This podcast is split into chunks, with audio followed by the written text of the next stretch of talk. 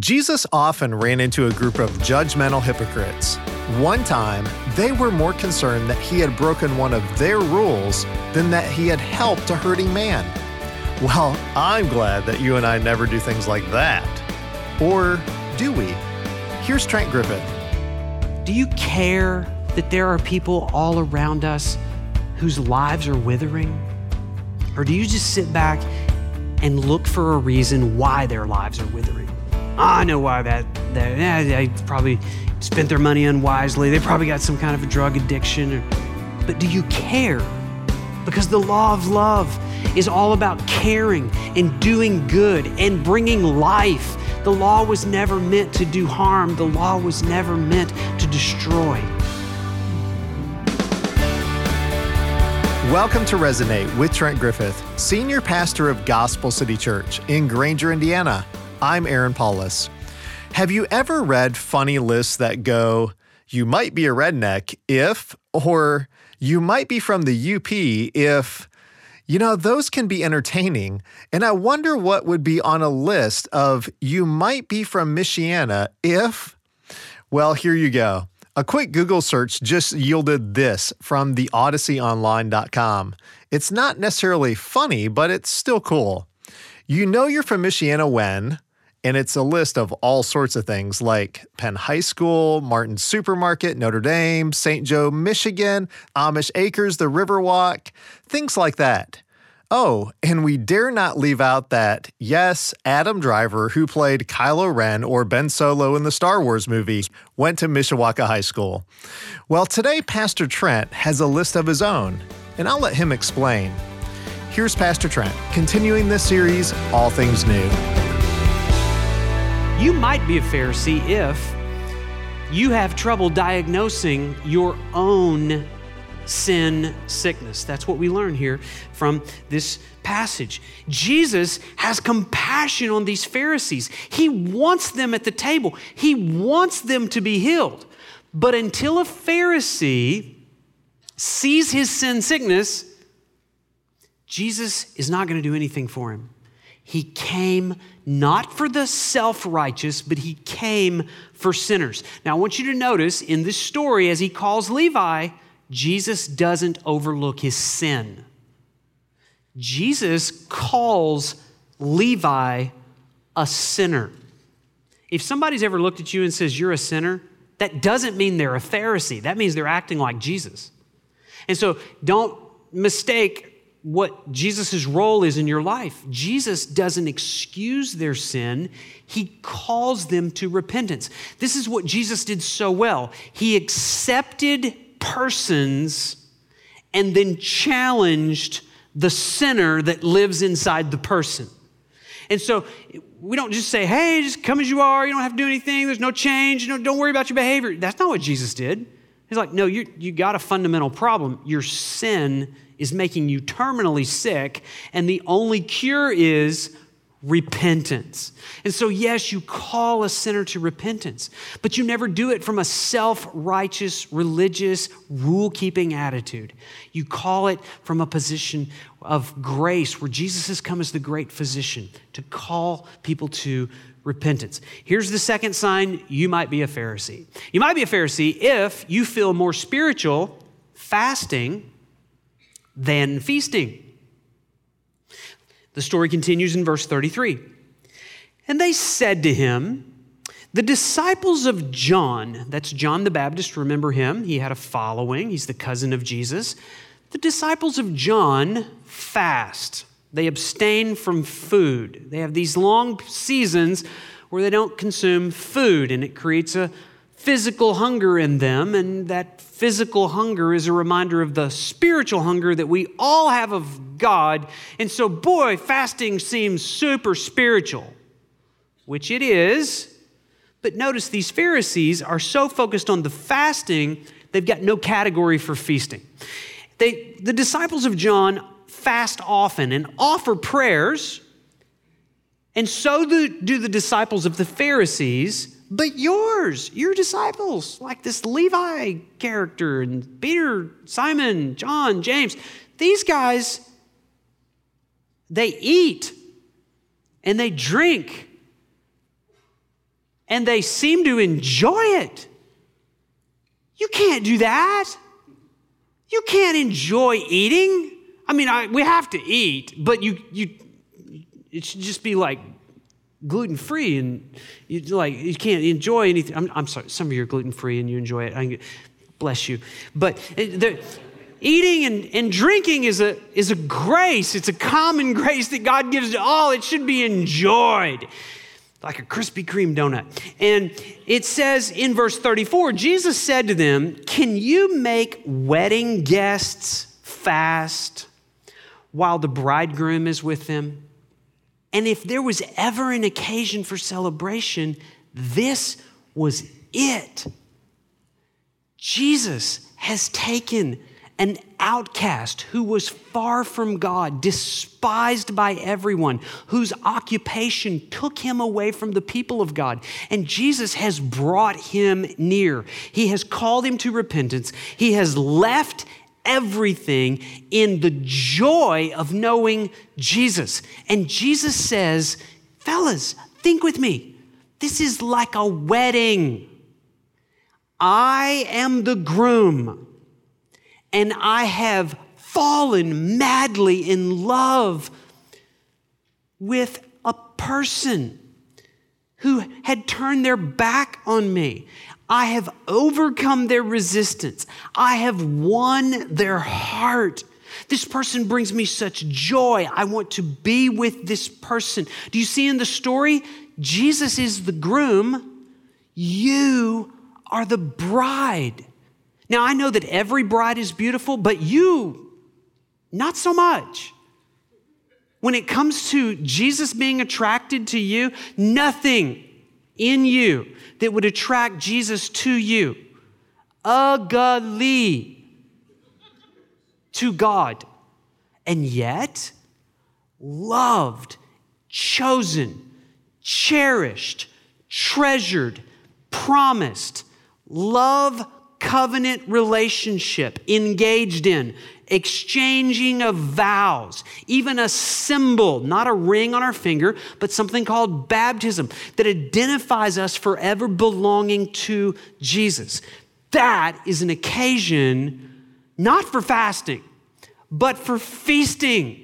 And these Pharisees had no category for it because they'd never understood that they were unconditionally loved by God and their relationship with God is not based on how attractive they could make themselves to Jesus. Look here, verse 35, let's read that. The days will come when the bridegroom is taken away from them, and then they will fast. Yeah, there was going to be a time when Jesus was taken away, taken away to the cross, and then ascended to heaven. And so here we are for 2,000 years waiting for Jesus' soon return. And there are times when we fast, we so long to be with Jesus. We're so hungry for Jesus' presence that we, we fast. But when he returns again, it'll be a time of feasting. Here's the third thing Pharisees confuse resting with working. And then verse 36, he told them a parable. No one tears a piece from a garment and puts it on an old garment. If he does, he will tear the new, and the piece from the new will not match the old. And no one puts new wine into old wineskins. If he does, the new wine will burst the skins, and it will be spilled, and the skin will be destroyed. But new wine must be put into fresh wineskins. And again, we've mentioned this to you, but Jesus was making the analogies. These Pharisees were like these old, crusty, inflexible wineskins. And trying to put the new wine of Jesus into an old wineskins means it will burst. They, they just have no category for that. And these guys were just satisfied with the way that things had always been. That's why it says in verse 39 No one after drinking the old wine desires the new, for he says, The old is good. The old's good enough. We, we just like the, the way we've always done it, and our grandfather did it this way, and my daddy did it this way, and my church did it that way, and so this is the way we're going to do it. Instead of thinking maybe your granddaddy was a Pharisee. Maybe the traditions of your religious experience were just a bunch of crusty old wineskins. Do you have any category to think about Jesus in a way that is a daily, enjoyable drinking in of his presence? That's what he did for Levi. That's what he wants to do for you as well. Then we get into chapter 6, verse 1. The next event happened on a Sabbath. While he was going through the grain fields, his disciples plucked and ate some heads of grain, rubbing them in their hands. But some of the Pharisees said, Why are you doing what is not lawful to do on the Sabbath? All right, so this is what they did. Jesus and his disciples are traveling, going through a grain field. There were no 7 Elevens available, so they grabbed some wheat and they rubbed it together in their hands and they popped it in their mouth. And in doing so, they broke four laws that the Pharisees had created in order to obey the Sabbath. Now, there is a law about the Sabbath in the Old Testament. It's real simple. It's in the top 10. Matter of fact, it's number four on God's top 10 list. Here it is honor the Sabbath and keep it holy. There you go. So, here, what's the deal about Sabbath? Sabbath is simply a day of rest. It's a day where you're supposed to cease working from whatever you did the rest of the week and give that day to God. How you doing with that? Most of us don't do a good job with that. We need to do a better job with that because we're overworked. You say, "Yeah, but I got all this technology that makes my life easier." Yeah, the technology makes it possible for you to work like everywhere all the time. How you doing with that? God has built rhythms into the human existence. The Sabbath is a rhythm. Every seventh day, cross that out on calendar, rest. He's also built a rhythm into the human existence on a daily basis. You see, every 16 hours or so, he makes you go unconscious. It's called sleep, right? Now, you can violate the Sabbath and it's going to have negative, negative consequences, but even more immediate, you violate sleep and you just, you just you're going to be toast, right? And so God builds this in. So, why do you think God built the rhythm in daily and weekly for us to rest? Real simple. God wants to convince you he can run the universe without you. He doesn't need whatever you think you have to contribute to running the world. And so every 16 hours, he puts you to sleep, he stays awake, controlling the universe. This is the reason why some of you can't sleep, is because you think you have to control everything. And you can't rest because you can't trust a God who's in complete control. And that's the same reason why some of you work and never take a Sabbath day. So God builds these things into our rhythms as gifts. This is a gracious gift. Isn't sleep a gift? I'm like, I am looking forward to the gift this afternoon.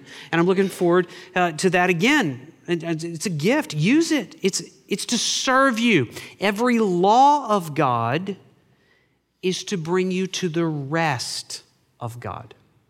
Pharisees had no category for this. So, do you know what they did? They elevated their view of rest, but in elevating it, do you know what they had to do? They had to work. They had to work at rest. And they confuse the categories. We, were in Israel a few weeks ago. I told you about that. And they tell you when you get to Israel, every time you go to Israel, they say, look, on the Sabbath, make sure you don't get on the wrong elevator. So here's, even in modern day, this is going to blow your mind. They say, so you may have a 20 story hotel, and you come in the hotel on the Sabbath, and the Sabbath over there is from sundown Friday night to sundown Saturday night. If you get on a Sabbath elevator, you're in trouble because the Sabbath elevator stops at every floor on the way up and on the way down. Why?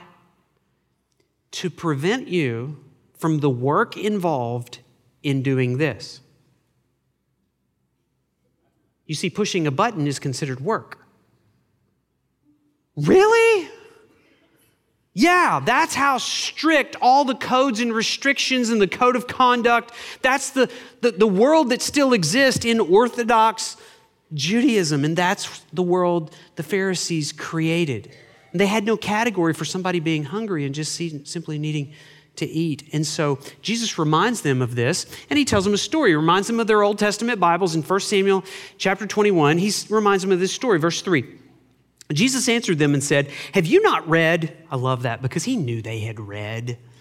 They read, they memorized, they codified, they categorized. Yeah, have you not read what David did when he was hungry? David, their, their king, the, the greatest hero in the Bible. Have you not read what David did when he was hungry and he and those who were with him? How he entered the house of God and took and ate the bread of the presence, which is not lawful for any but the priest to eat, and also gave it to those with him. And he said to them, The Son of Man is the Lord of the Sabbath, referring to himself as the one who actually created the Sabbath, regulates the Sabbath, and gives the Sabbath as a good gift to people for a particular reason. What's the ultimate purpose of this fourth commandment? It's simply this we don't have to work to earn God's favor. We can rest because of the work of the Lord of the Sabbath. And the work of the Lord of the Sabbath was on the cross paying the penalty for sin. Therefore, there's freedom. It's a gift. And yet, Pharisees, they miss the purpose of the law because they've created so many external rules and codes of conduct. Um, a couple of weeks ago, I was privileged to be able to speak at the chapel service at Cedarville University. My, two of my kids go to Cedarville University in Ohio. We love Cedarville. I love Dr. Thomas White, the president there. You go onto the Cedarville campus, you feel like you're walking into Gospel City Church. There's an atmosphere of, of vertical worship and intentional discipleship. Just love it. I've seen both of my kids just take off spiritually and mature in so many ways. I love Cedarville. You got kids, send them Cedarville. And I love being asked to speak in chapel. I've, I've spoken chapel there three times. And this is an amazing event 4,000 college kids, all passionate, fired up, with a worship team like we just experienced, and then you get up to engage them, and you got 30 minutes to cram it all in because they got to go back to class. And they do this every day. I'm like, oh, this is this is so great. Now, the first time I went to Cedarville, you kind of wonder, you know, what should I wear? Which, you know, what do you wear at a, on a college campus?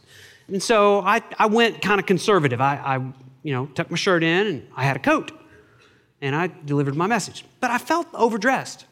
So the second time I went and spoke, I got rid of the coat and I kept my shirt tucked in. The third time I went, just a couple weeks ago, I thought, I'm looking at 4,000 college kids, not one of them has a shirt tucked in. I can't even find any collars in the room. So I'm thinking, I'm trying to engage these people, so I dressed the way I'm dressed right now. As a matter of fact, I wore this shirt. And it went great, had a wonderful time, packed up, went home. Cedarville live streams their, their chapel services, and just like we do on Facebook, and so you can kind of comment on it. And so I, I actually saw the comments that people were making. People were very nice and you know making wonderful comments. And then there was this one comment. This is what it said: "Tuck in your shirt." I'm like, really? I mean, is that really the deepest, deepest theological question we need to ask, whether to tuck or untuck? Really? I clicked on the guy to see who it was, and it took me, uh, you know, you can do that. You can spy on people. And, you know, it, it was a pastor, a pastor of a small church. I'm sure it was a wonderful church, but it, it showed him, and, and sure enough, he's in a coat and tie in his church. Now, if I got invited to speak at his church, what would I wear? A coat and tie. I don't think I'm going to get invited to speak at his church, though. but really, do we need to spend mental energy on this topic? I mean, come on. Is that the height of your religious experience, going around and evaluating how people tuck or untuck? Whether or not they pierce or don't pierce? tattoos, wear their hair, whether they wear a hat in church. I mean, come on, people.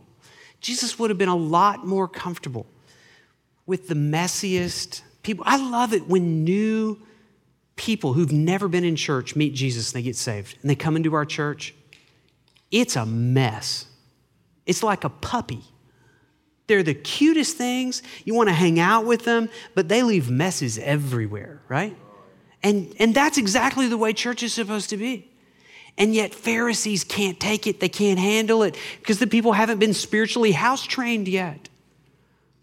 Like, put a piece of newspaper down for them and, you know, let them out. They're more comfortable. I think they're an outside Christian. You know, let them out. No, no, we want them inside. We want them in the house of the Lord. Here's the last thing Pharisees are more skilled at watching than caring. Verse 6 On another Sabbath, he entered a synagogue and was teaching, and a man was there whose right hand was withered. All right, so let's identify with the guy with the withered, hand.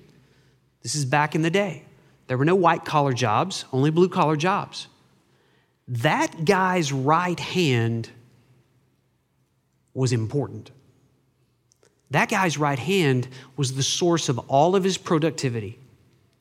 And like many of us, I'm sure he wrapped his productivity around his identity. And when he lost his productivity, when that hand began to wither, his identity was probably taking a hit. Am I still valuable? Do I have worth? Maybe you've been disabled. Maybe you have gotten old. Maybe there's a weakness that you didn't used to have and you've lost productivity. If your identity is tied to your product, productivity, you're going to lose your sense of value, your sense of worth. And maybe that is what this guy is experiencing. Don't ever wrap your identity to your ability to produce. Your ability to produce money, your ability to produce children, your ability to produce approval. And whether it's a withered hand or a withered brain or a withered body, be careful because all of us are physically withering. So this guy shows up. Jesus has compassion on him. And in verse 7, it says, The scribes and the Pharisees watched him. Now, see the word watched in verse 7? That word actually means spied on him. They watched him out of the corner of their eye to see what he was going to do, to see whether he would heal on the Sabbath so that they might find a reason to accuse him. That's what Pharisees do. They don't look for a reason to love him, they look for a reason not to love him. They look for a reason to accuse him. In verse 8, Jesus knew their thoughts. And he said to the man with the withered hand, Come and stand here. And he rose and he stood there. And Jesus said to him, I ask you, is it lawful on the Sabbath to do good or do harm? Now, this is not a hard question. Multiple choice Sabbath day, good or harm? Which one we going with? Good. Just to clarify, he says it another way to save life or destroy it. Not a hard question. Which one we going with? save life. But do you know the Pharisees are sitting there answering that question? Harm, destroy. And they thought that was the right answer. Why? Because it's the Sabbath. They did not understand the law of love, which trumps all of their religious man made categories. And so in verse 10, after looking at them, I just love that. Now Jesus is spying on them and he's examining them. He said to him, Stretch out your hand. And he did so, and his hand was restored. All right, so Jesus heals people in different ways every time. Jesus could have looked at that guy and like, Your hand's fine. And his hand would have been fine, right? But he doesn't do that. He requires the guy to do something first. What? Stretch out your hand. If you don't stretch out your hand, I'm not healing it. He makes him stretch out his hand. Why? To violate the Sabbath. Just to stick it in the eye of the Pharisees. Yeah, do that. Oh, look, he just violated the Sabbath. Yeah, and he got his hand healed. Because the law of love is all about caring and doing good and bringing life. The law was never meant to do harm, the law was never meant to destroy. Do you care that there are people all around us whose lives are withering? Or do you just sit back and look for a reason why their lives are withering? Ah, I know why that, that I probably, you know, spent their money unwisely. They probably got some kind of a drug addiction. Or, but do you care? And are you interested in those be- people being restored? Pharisees weren't. Last verse, verse 11, but they were filled with fury and discussed with one another what they might do to Jesus on the Sabbath. They started working to find a way to destroy Jesus while they pretended to be resting. I don't know where you're at this morning. Maybe you're like Levi and maybe you've heard the voice of Jesus said, Follow me, follow me, follow me, follow me. Leave it all. What should you do? Follow him. Maybe your life is withering. Maybe your productivity is withering. What should you do? Stretch out your life to Jesus and let Him restore your identity and your productivity. Maybe you've been working when you should be resting. Don't be a Pharisee and don't judge what everybody else is doing. Look for the Pharisee inside of your heart and boo that Pharisee. Let's bow our heads. I want to invite you to stand right now with heads bowed and eyes closed. Don't rush too quickly past what the Holy Spirit may have said to you this morning. Come back to a humble, broken, dependent, desperate relationship with Jesus? Do you know that you're loved unconditionally? Like a groom loves a bride and wins her heart, overcomes her defenses. Your acceptance before Jesus is not based on your work, it's based on His work on the cross for your sin. Jesus, remind us of that. And Lord, I pray that this would be a place where you continually call sinners to repentance. That Pharisees are quickly driven out. Bring us back to humility and faith. We pray in Jesus' name. Amen.